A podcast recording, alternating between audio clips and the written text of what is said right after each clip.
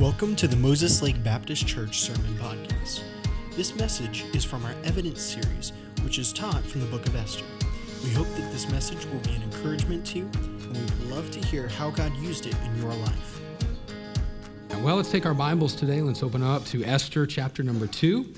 Esther 2 this morning. And uh, again, happy Mother's Day to all of you moms and dads.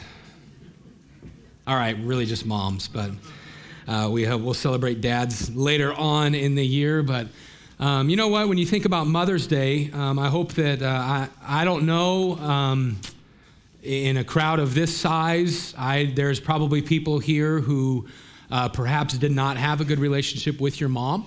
And uh, I just want to tell you if you didn't have a good relationship with your mom, uh, just pick an older godly lady here in the church and just, just treat them like a mom. And we've got a, some amazing ladies here at the church, and praise the Lord for, uh, for that relationship. And then I also want to say this today that there's some of you uh, as mothers um, that you've lost children, and there are children that have beat you to heaven. And I just want to tell you on a day like today that I pray for you and pray for the families that have lost uh, children. And then I also pray for those of you who maybe your mom has already passed into eternity.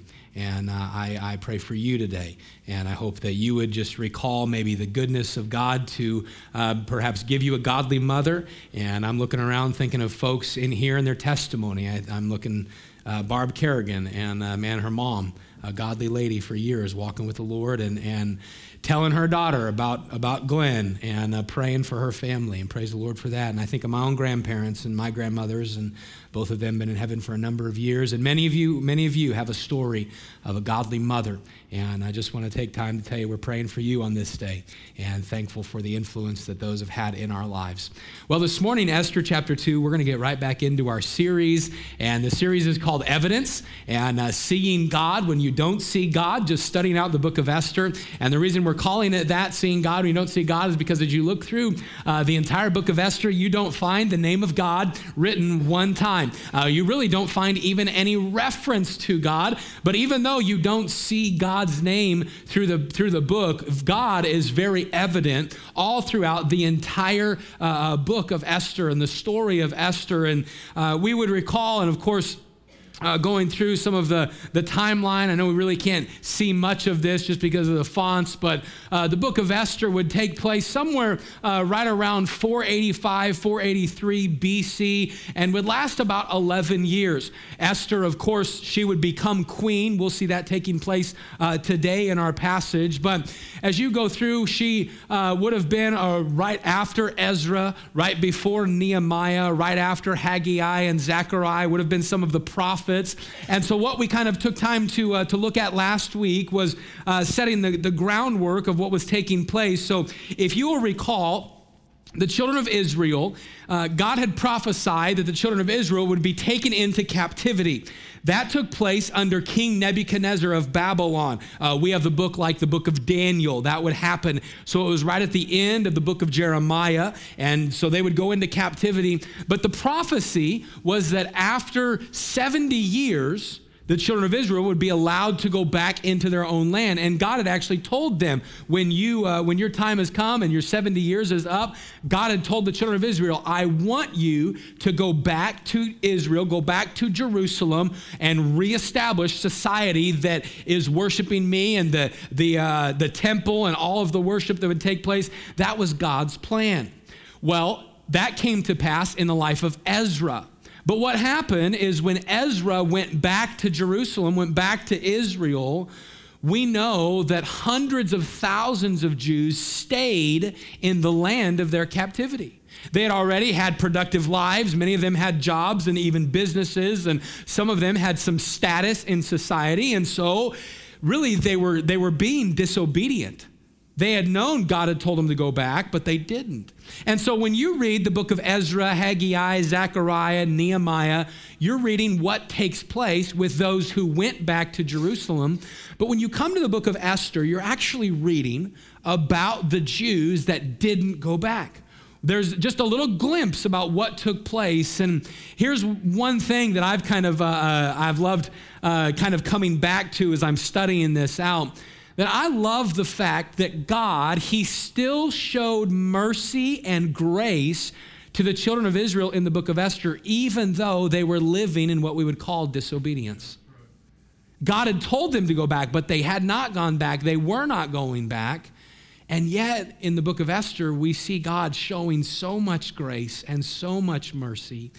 You know what I think that reminds us of is it just ought to remind us that our God is a very gracious God. He is a very giving God. And sometimes, uh, if we'd be honest, every one of us would raise our hand. You don't need to, but if I were to ask how many of you would admit God should probably just strike you down sometimes, all of us, our hands would go up. Oh, yeah, that's me. Man, every one of us. But you know what? God, in His grace, says, I'm going to have grace and mercy in your life. I'm going to give you another chance. I'm going to give you another opportunity to follow me. And that's what we see in the book of Esther. Last week, we were introduced to King Ahasuerus or King Xerxes. He reigned over 127 provinces. This king Ahasuerus, uh, Ahasuerus, of course, just kind of means his majesty. So this would be King Xerxes, it would be though the one that we believe this is. And King Ahasuerus, though, he was a very proud man, wasn't he? Remember the party that he threw last week? If you were here, he threw two, two separate parties. One that lasted 180 days, six months. He threw, and the reason that he threw this 180 days party was to celebrate him.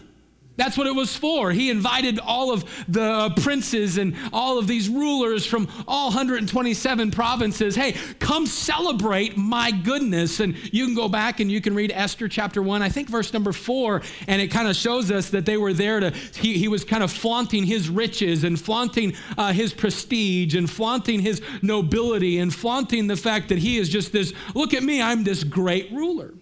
We learn not only did he want to flaunt his riches, but he goes even farther and he desires to not only celebrate his goodness by saying, Look how rich and how great I am, but then he wanted to flaunt his wife. And so he calls for Queen Vashti or Vashti to come and to almost model for all of these princes that are there. See, because they had a 100 day part, 180 day party, and then he threw a seven day party for just the, the locals of Shushan the palace. And it's during that time, at the end of it, that he gets himself, uh, the Bible leads us to understand that he gets himself completely drunk to where he's almost just, he's not, he's not thinking logically at all. And he calls for Queen Vashti to come and model her beauty before his counselors and before his closest friends. Man, that's just sickening. And, and I'm not going to get into it this morning, but that is just, that it's just vile what he was trying to do. And well, Queen Vashti, an ungodly woman, she has the character to say no. No, I'm not going to do that. And he, in his drunken stupor, he begins to wonder, well, what do we do with Vashti? And you remember the counselor, what was his name? Remember, remember? Memucan. Remember? Memucan. Counselor Memucan, he says, Well, King Ahasuerus, if Vashti is going to disobey you, all of our wives are going to disobey us. You need to, you need to do something. Put your foot down.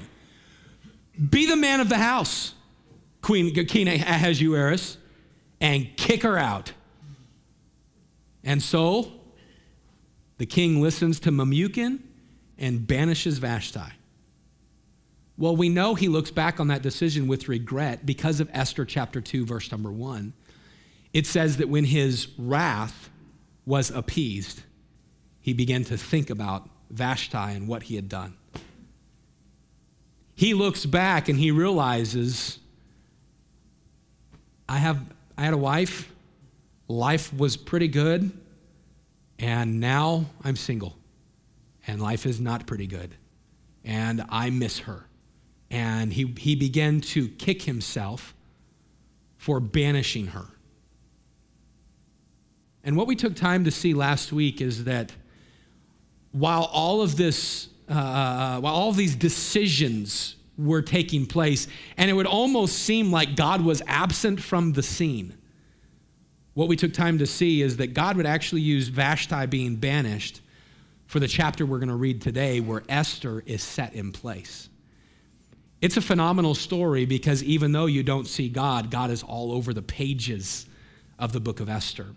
And so I want you to stand with me. We're going to start in Esther chapter number two, and we're just going to read the first eight verses today. We're going to go through the whole chapter and learn some truths. And uh, I'm looking forward to our study. Esther chapter 2, um, beginning in verse number 1, we read these words. After these things, when the wrath of King Ahasuerus was appeased, he remembered Vashti and what she had done and what she had decreed, what he had decreed against her. Then said the king's servants that ministered unto him, so they, they saw his, uh, his uh, uh state of discontentment, they saw his state of anger, and they say, uh, let there be fair young virgins sought for the king, and let the king appoint officers in all the provinces of his kingdom, that they may gather together all the fair virgins unto Shushan the palace, to the house of the women, unto the custody of uh, Hegai, the, the king's chamberlain, keeper of the women, and let their things for purification be given them. And let the maiden which pleaseth the king be queen instead of Vashti. And the thing pleased the king, and he did so. Now, in Shushan the palace, there was a certain Jew whose name was Mordecai, the son of Jair, the son of Shimei, the son of Kish, a Benjamite, who had been carried away from Jerusalem with the captivity which had been carried away uh, with Jeconiah or Jehoiakim, king of Judah, whom Nebuchadnezzar, the king of Babylon, had carried away. Now, pause right there. Let me just explain what that just said. In Shushan the palace, there was a man, his name was Mordecai. Mordecai's great, great, great grandfather, four generations above him, a man by the name of Kish, who was a Benjamite. So that means Mordecai was of the children of Benjamin, okay? That man, Kish, was part of the group that was taken away when Nebuchadnezzar came in. So Kish was a part just like Daniel was. A lot of people read that and they say, oh, Mordecai was a really old man. He was taken away with. That's not saying Mordecai was taken away, it's Kish who was taken away. And so, go, go there, verse, uh, I think it's verse number six. It says, and he brought up Hadassah. Is that verse? No, verse seven. He brought up Hadassah. So Mordecai brought up Hadassah. That is Esther, his uncle's daughter. For so Esther was his cousin. For she had neither father nor mother, and the maid was fair and beautiful, whom Mordecai, when her father and mother were dead, took for his own daughter. So it came to pass when the king's commandment and his decree was heard, and when many maidens were gathered together into Shushan the palace to the custody of uh, um, or Haggai, that Esther was brought also unto the king's house to the custody of Haggai, keeper of the women. So here's what you have taking place. This is telling us King Ahasuerus regrets his decision. They come up with this plan to bring in fair young virgins before the king, and whichever one pleased the king, he's going to select to, be the new queen. Well, in that group is a young lady by the name of Hadassah or Esther, who her cousin Mordecai had taken her in to raise her as his own. Does that make sense this morning? That's all that we just read. We're going to dig into this chapter. It's a great passage. And what we're going to see this morning is kind of something Micah, Micah stole the words out of my mouth a few moments ago when he introduced the song, and it's this thought Never underestimate the influence that you have. Never underestimate the influence that you have. We're going to see that in Esther chapter 2 this morning. And so let's pray together and ask the Lord to be with our time. With our heads bowed and our eyes closed, why don't you take just a moment and just commit the Lord, commit the time to the Lord, and ask God this morning to speak to your heart. Ask God to help you today, to hear from Him, and to be able to respond to Him as He speaks to you.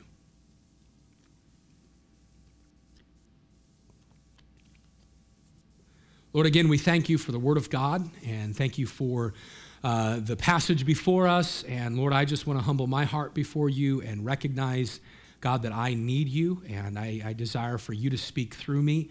Lord, I pray that everything that's said and done would bring honor and glory to you. Lord, that your words uh, would flow through me today and that we would hear what you have for us. And God, that you'd challenge us this morning. We love you, Father, and we thank you for your love. It's in Jesus' name we pray. Amen. You can go ahead and be seated. You ever had a time in your life when, um, when you just felt like someone was watching you? You know, maybe it's that time, if you're like me, uh, it happens often. I'll be sitting at a stoplight here in town. And I'll be sitting at a stoplight, and you can almost feel someone. Just, I'm not talking about the weird, creepy stalker look, watching you. I'm talking about just somebody you know that's trying to get your attention. I'll be sitting there at a stoplight, and I can feel it. You know, you can feel like, okay, someone's watching me right now. And you begin to look around, holding the steering wheel, looking.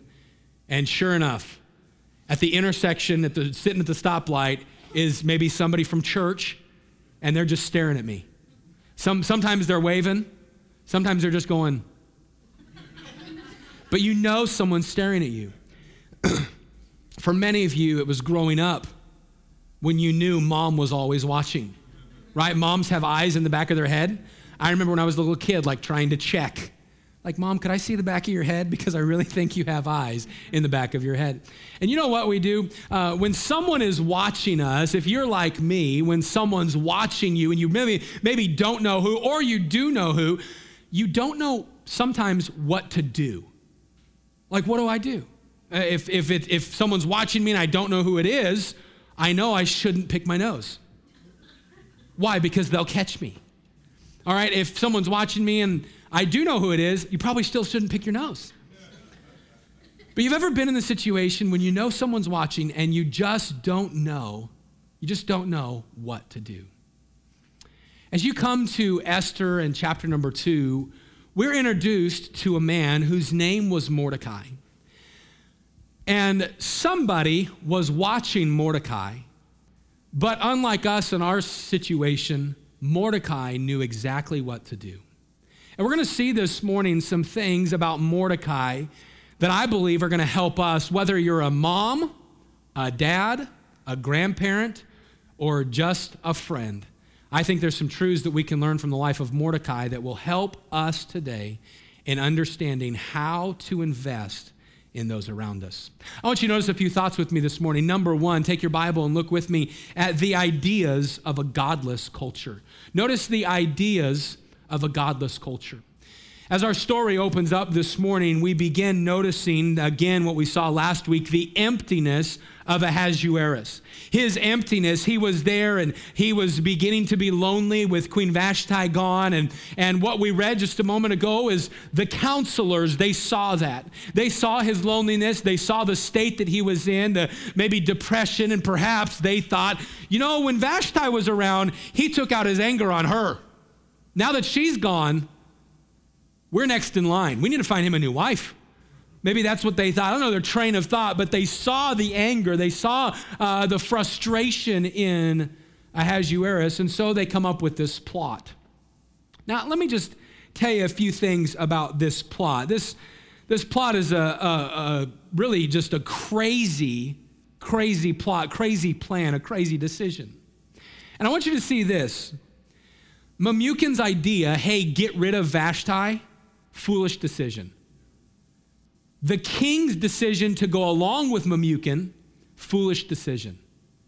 And now, Esther chapter 2, verse number 1, Ahasuerus recognizes that. But I want you to notice that after they've already made foolish decisions, the foolishness just continues. Go to Esther chapter 2 and let's read verse 9 down through verse number 14. Esther 2, verse 9. It says this, and the maiden, so this is now talking about Esther with Haggai or uh, Haggai, the keeper of the women. The maiden pleased him, and she obtained kindness of him, and he speedily gave her her things for purification, which uh, with such things as belonged to her, and seven maidens, which were meet to be given her out of the king's house. And he preferred her and her maids unto the best place of the house of the women. Esther had not showed her people nor her kindred, for Mordecai had charged her that she should not show it.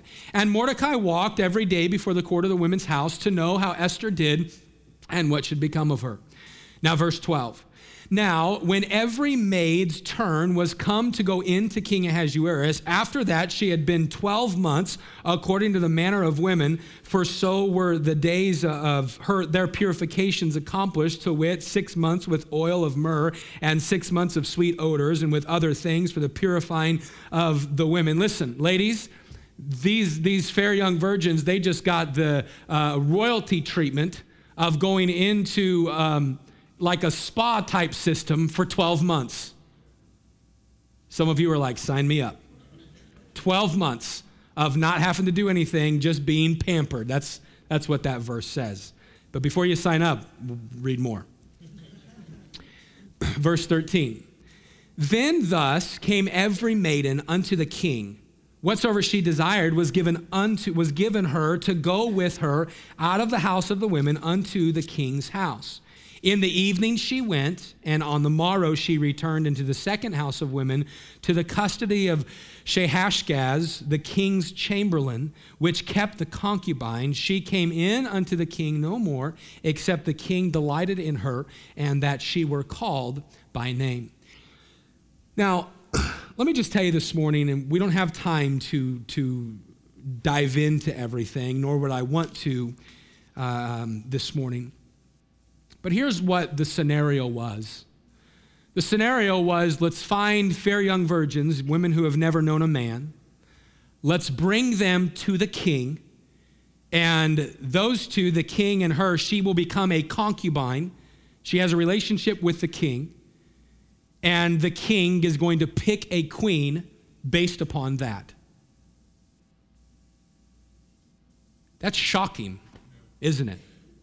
I mean, that is, that is utterly, that is, it's disturbing. But this is their plan. And so women would come, and it was almost this glorified beauty contest. It's just a glorified beauty contest. When I look at this decision, I call this point the ideas of a godless culture because in that plan, we see complete godlessness. It is just a plan filled with sensuality. It is just a plan filled uh, with sinfulness. That's really the entire plan is, is a godless idea. But what do we expect from godless people? I mean, the truth is, we should expect people without God to behave like people without God. And that's exactly what they're doing. And here you have some very absurd ideas from a godless king and his godless counselors that is driven by lust, driven by selfishness, driven by complete sinfulness. The ideas of a godless culture. Can I just tell you this morning that when God is left out of decisions, things can get crazy? I mean, just, I know it's a very simple statement, but when God is left out of decisions, things go downhill drunken man, in selfishness, throws a party. In that selfish, uh, drunken state, he says, Wife, come model for all of my friends. And even, uh, even the godless culture that they were in, that was a taboo. That was no.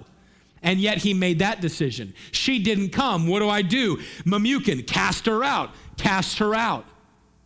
Another bad decision. Chapter 2, verse 1, he regrets his decision chapter 2, verse 2 through verse number 14, they come up with this great plan, and all we see is that it is just godless choice after godless choice after godless choice, time and time and time again. And really, they're, they're kind of just getting themselves deeper, aren't they? When God is left out of decisions, things get crazy. It was true in King Ahasuerus' day, and it's true in our day. Can I just tell you, when God is left out of the decisions, people in our day and age make some pretty crazy choices.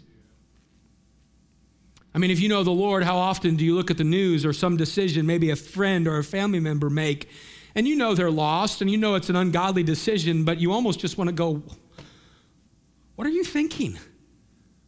What, what, what are you doing? If I can talk about something this morning, I, I think about a lot of the political arguments that we see being uh, argued today. Since it's here on Mother's Day, I want to mention one that I think about. I think about the godless decision and the absurdity that's called abortion. I, I, for the life of me, I do not understand the support of abortion. And I'm not going, maybe you're here and you've had an abortion. Listen, if that's you, I want to talk to you about the grace of God. And I want to talk to you about the mercy of a loving father that wants to restore and bring you back into a very healthy relationship. And so, if you've here and you've had that, listen, there is help for you and there is healing for you based upon the principles of Scripture. But for those of us in here that have maybe never been through that and we just see it in our culture, can I just help us understand something? It is a godless, godless culture that is making that decision. And while we're not going to really get into a lot of things this morning, we have gotten into the place in our society where people will not, on a Mother's Day, people will not even call a baby a human being anymore. You might have seen this last week, an interview that a certain person had uh, on one of the news programs. And in the interview, the, the lady said, uh, in a very argumentative tone, she said, I do not care what you say. What is inside a woman is not a human being. And that was on, on news. Listen, it has taken a lot for our country to get to this place. But we are living in a godless culture.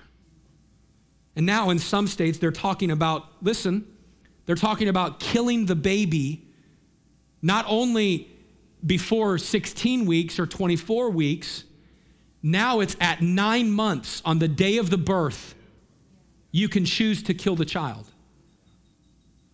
And if that, listen, listen, this is sickening. And, and you're not, teenagers, you're not going to hear this in the public school. You need to get back, we need to get to the Word of God and understand God's thought about this because here's what they are saying. If the, if the, if the abortion is not successful and the mother still gives birth to that thing, set it on a table in a room and let it die. You say, Pastor, they're not doing that. It has already passed in more than one state.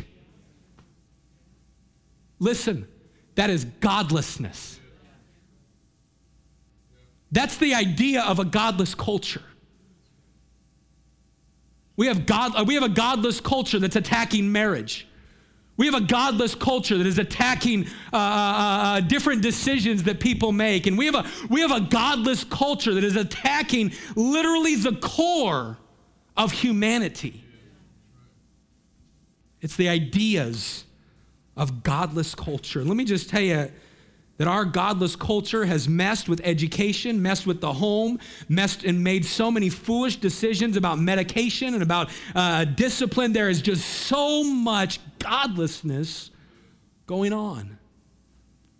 But can I say that shouldn't surprise us? And here's why. This know also that in the last days, man, perilous times are going to come. A few verses later, Paul said, Evil men are just going to wax. Evil men and seducers shall wax or grow worse and worse, deceiving and being deceived. And all across the board, we find the truth. Listen, that when God is left out of a decision, crazy things happen. Don't forget that when you go to make some decisions this week. Don't leave God out of it. Don't leave God out of that marriage. Don't leave God out of that job. Don't leave God out of that uh, move. Don't leave God. Well, it's just the best thing for my family. Did God say it? Is God behind it? Don't leave God out of decisions. The ideas of a godless culture. But I want you to see with me, secondly, this morning, the, invo- the involvement, God's involvement in a godless culture. God's involvement in a godless culture. While the ideas of King Ahasuerus and his counselors were totally crazy, I want you to notice God working in a very, very special way. Go to Esther chapter 2 and verse number 15. Here's what you read.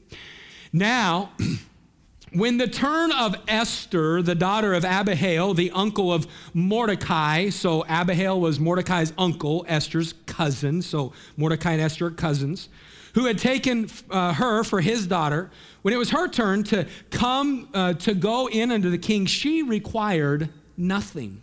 But when Haggai, the uh, king's chamberlain, the keeper of the women, appointed, and Esther obtained favor in the sight of all them, that looked upon her. So Esther was taken unto King Ahasuerus into his tent royal in the tenth month, which is the month Tebeth, in the seventh year of his reign. That'd be January of that year. And the king loved Esther above all the women, and she obtained grace and favor in his sight more than all the virgins, so that he set the royal crown upon her head and made her queen instead of Vashti. Then the king made a great feast unto all his princes and his servants, even Esther's feast, and he made a release of the provinces and gave gifts according to the state of the king. And when the virgins were gathered together the second time, then Mordecai sat in the king's gate. Esther had not yet showed her kindred kindred nor her people, as Mordecai had charged her, for Esther did the commandment of Mordecai, like as when she was brought up with him. So now we have this king and his counselors. They're making a this uh, godless excuse me, godless approach to marriage and godless approach to solving their problems, but we read that in the midst of their godlessness, God is in complete control. God is using their godless decisions to bring Esther to the throne. I have this statement, and I think it's very helpful. God is using the foolish and sinful decisions of the ungodly to bring about a beautiful plan. You say, Pastor, what's the beautiful plan? I didn't really catch it as we were reading. It came turn for Esther to go before King Ahasuerus. And the Bible says that Esther was the one that King Ahasuerus chose to take the place of Queen Vashti. So here you have this godless decision, these godless ideas in this godless culture, and yet God sets up a godly queen in the office of queen. A godly young lady in the office of queen.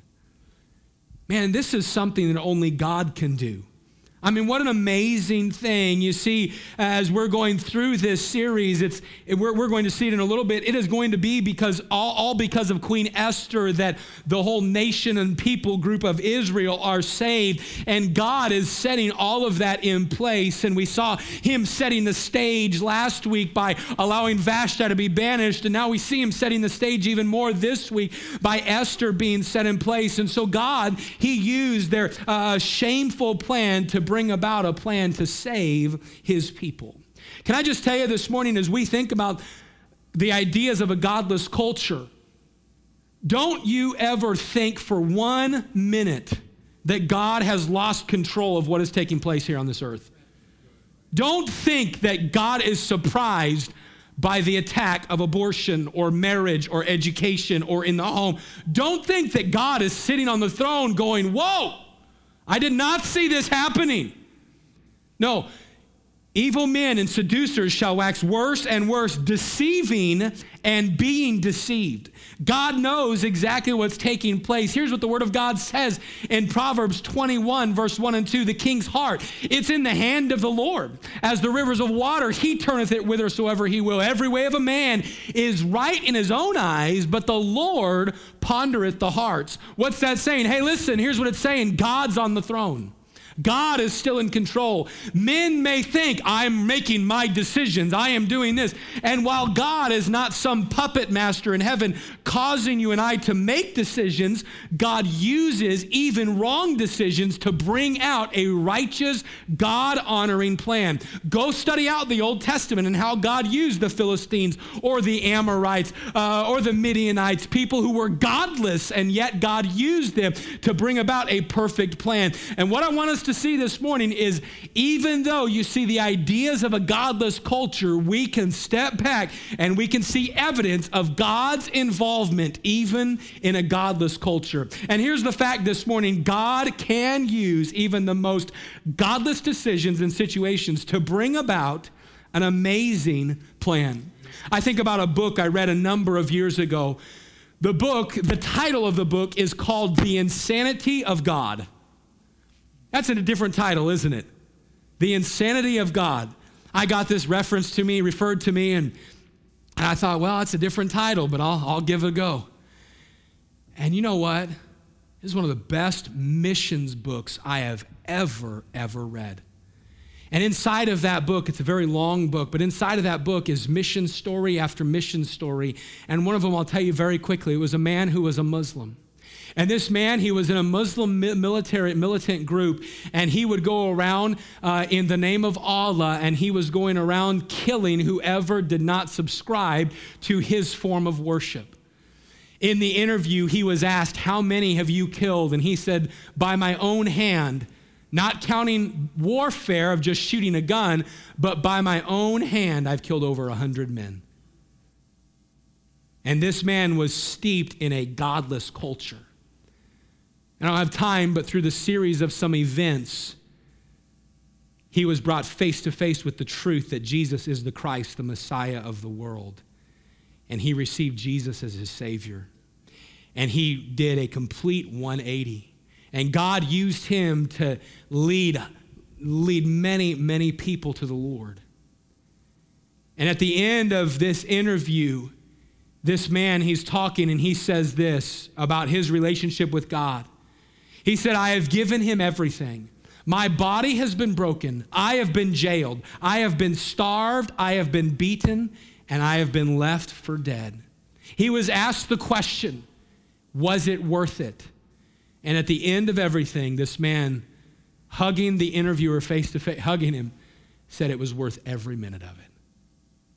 Now, I tell you that story because what I see when I read that is godlessness and yet God using that to bring somebody to Jesus and turning it into a beautiful story. That's God's involvement in a godless culture. I see this morning the ideas of a godless culture. But then I see God's involvement in the godless culture. I want you to notice, thirdly, today, an individual with a godly character. Notice an individual with a godly character. In our story, we meet a man by the name of Mordecai. Mordecai, he is he's there, and the Bible has some things to tell us about Mordecai, and we don't have time to go through all of this, so I'm just going to uh, briefly get through it. Here's some things we know about Mordecai. We know he was a Jew, but we can gather from uh, the story and what we know about Mordecai that Mordecai was a good man. That's what Mordecai was. He was a good man. We'll see his goodness in just a minute. I believe that Mordecai was a godly man. Here you have in the book, I believe Mordecai wrote the book of Esther, and one of the reasons that you could not, one of the reasons that God's name is not, is not in the book, I believe it's because it was illegal. I think Mordecai could not write this book and have it be known and put the name of God in there. But there are a few little writer's cues that Mordecai gives to us that would help us understand that he loved God, that he was a, a godly man, and that he was a God honoring man. The first cue would be when he references that he's from the house of Benjamin.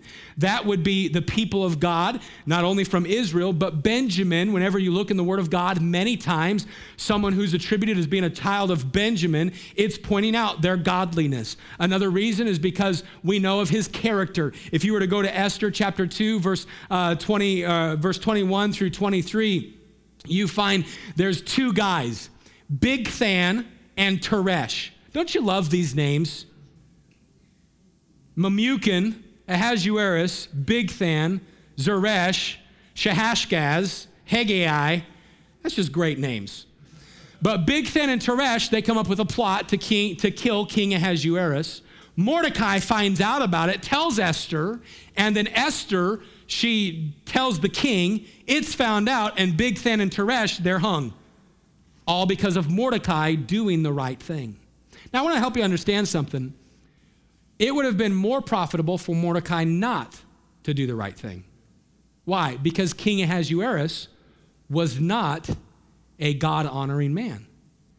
And Mordecai could have let King Ahasuerus die. That might have been better for the people of God at this time. But Mordecai, he did the right thing. He had integrity, he had character, he did the right thing. As I look at Mordecai, I see a good man and a godly man, and I see uh, a man that honored God. We're going to see later on that he feared God and that he reverenced God and that he uh, was one who sought after God. We'll see it through his prayer and fasting in the next few weeks.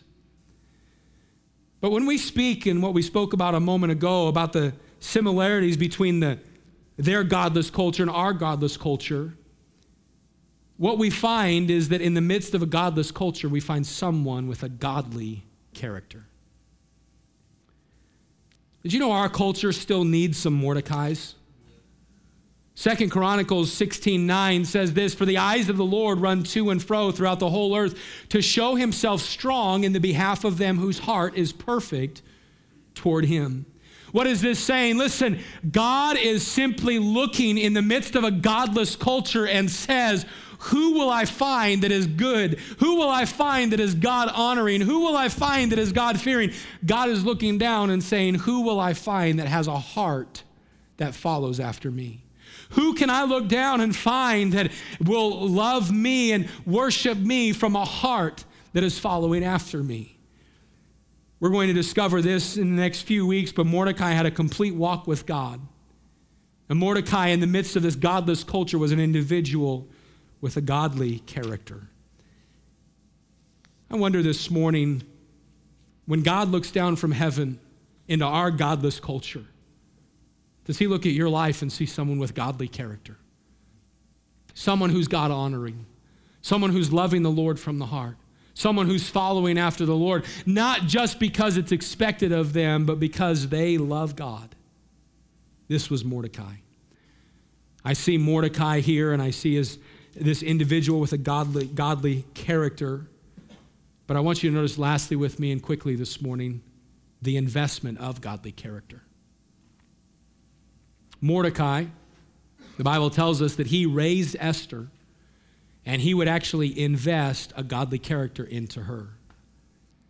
We don't know a lot of things about Mordecai and Esther's relationship except for that they were cousins and that he raised her to be a godly young lady. How do we know that? Well, verse number 9 tells us that when she first came into that house of maidens that she obtained favor in the sight of the godless housekeeper Haggai or Haggai. That same thing is said about Joseph time and time again. You want to know why it's said about them? I believe it's because they exhibited a godly character. We find that Esther, she was a humble young lady. How do we know that? Look at verse 15. When it came her time to go before the king, everybody was requiring things. Hey, what do you want when you go in? Well, I'd like to have my hair done and nails done, and I want this and I want that. I'd like to take the king his favorite meal. Uh, what's his favorite? You know, I, when I preach this at teen camp, I tell them, uh, you know, they're like, well, what's his favorite TV show? Can I roll a TV in? And, and the king before that, what's he like from McDonald's? Can I take that in? And we, we know that they didn't have TV. All right, do you know they didn't have TV in McDonald's? They didn't. That was a joke. They didn't have that, but it says that every one of them were taking something in. But when it came her time, verse 15, right in the middle of it, it says three special words that help us see her humility. She required nothing. She required nothing. She wasn't this proud person that was thinking, I want to go impress the king. No, she was a humble young lady. You can see in verse number, um, uh, verse number 20, it says that Esther did the commandment of Mordecai like as she was brought up in, with him. Mordecai had such a lasting impact in Esther that even when she was out of his house, she still honored her people and honored her God. Mordecai raised Esther and invested a godly character into her, and he had that lasting impact that she honored him and God even when she was no longer in his house. Let me just get to a thought and we'll be done this morning. It's this we underestimate the value of raising the next generation. We underestimate the value of raising the next generation. Do you know why I believe we read the book of Esther the way it is?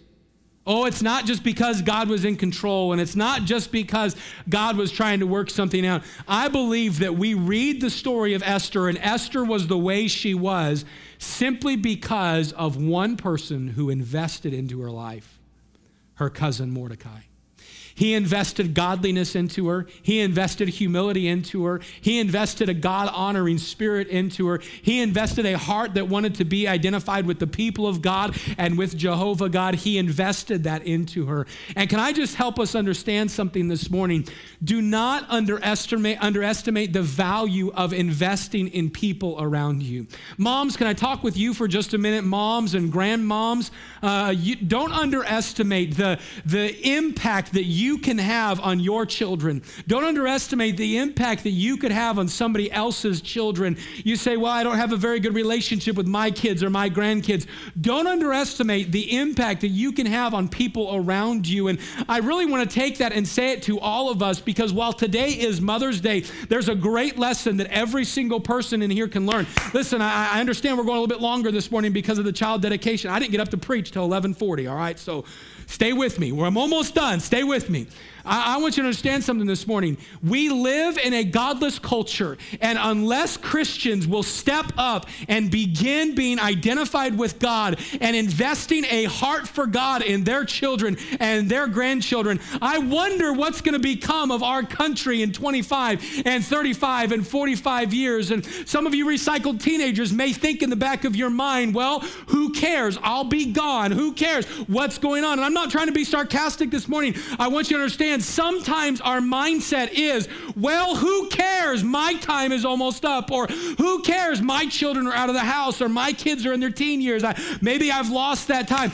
Listen, don't underestimate the value of investing Jesus into people and using your life to pour Christ into someone else. You could be investing in the next Esther. You could be raising the next Mordecai. You could be the one that is lifting up and bringing before you somebody that's going to stand up and say, Thus saith the Lord, and turn our country back to God. Can I just tell you right now, and I'm, I, I hope that each one of us would be passionate about it today, that our country, the reason our country is, is, is going the way it is, is because of Christians that stopped investing Jesus into the next generation and moms who stopped saying, Thus saith the Lord. And I just listen, just listen this morning and don't miss it.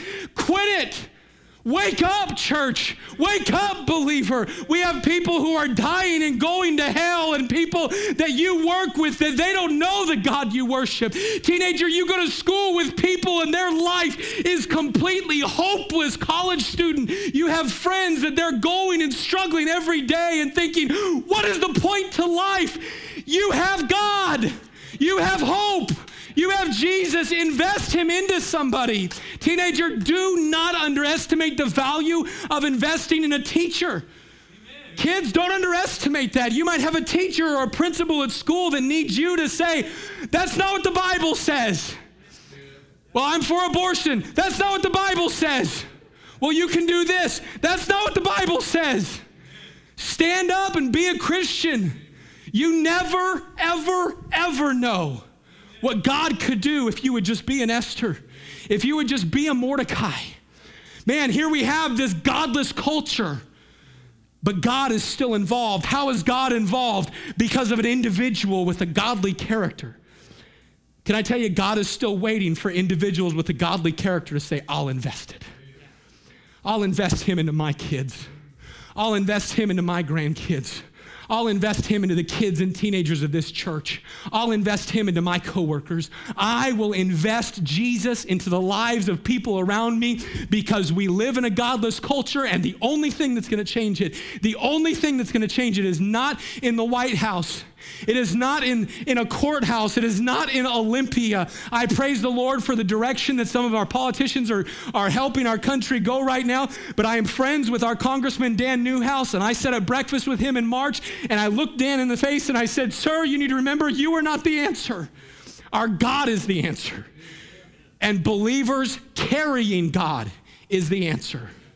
So on this Mother's Day, may we have some moms and some dads and some teenagers and some single adults and some grandchildren stand up and say, I am going to invest God into my godless society. That is what we need. When you look at this, the Bible helps us understand. Paul said it in 2 Timothy 2 2. He said, The things that thou hast heard of me among many witnesses, the same commit thou to faithful men. Why? Because they'll teach others also they'll teach others also. I wonder this morning who needs you to invest in them? Man, who needs you? Mordecai, who needs you? Esther, what is it in your life that you need to stand up and be a godly Christian in? What is it? One man said this through the process of investing, we have the privilege of writing the history of the future. We can literally write the history of the future if we choose. I live for God and no one else. Esther made a difference because Mordecai made a difference in her. But can I tell you that Esther could not have made a difference if he was not allowing God to work in his life? And you and I need to understand you have to be different to make a difference. You cannot change anything by adding more of the same. You know what our country needs? They need you to show them Jesus. You know what your workplace needs? They need you to show them the love of God. You know your lost family needs? They need you to say, I'm unashamed, I'm consumed, I love him from the heart, and I'm passionate about people having a heart for God. Our country, your neighborhood, our city, your family need some Christians that will say, I'm not going to miss the opportunity to invest. Amen. I'm going to invest Jesus. I want to ask you this morning, I want to ask you this today. Will you make the decision? I choose to invest. I'm done living on the sidelines. I give my life to God.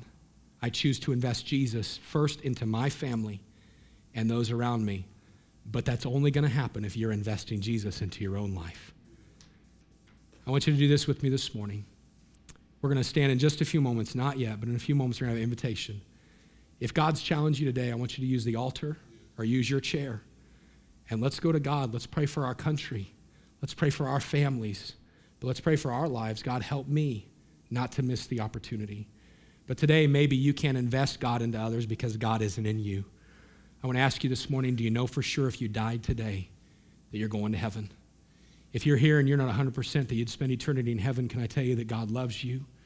He gave his life to die on the cross so that you could have forgiveness, grace, and mercy in your life. And if you don't know Jesus Christ as your Savior today, during our invitation, we invite you to come. And someone will take a Bible, they'll show you how you can know for sure you're going to heaven. Believer, if God's spoken to you today, let's respond to Him. Lord, I want to come before you and I pray that you'd bless our invitation. Help us to respond to you. God, I pray that you'd help us to take the step this morning.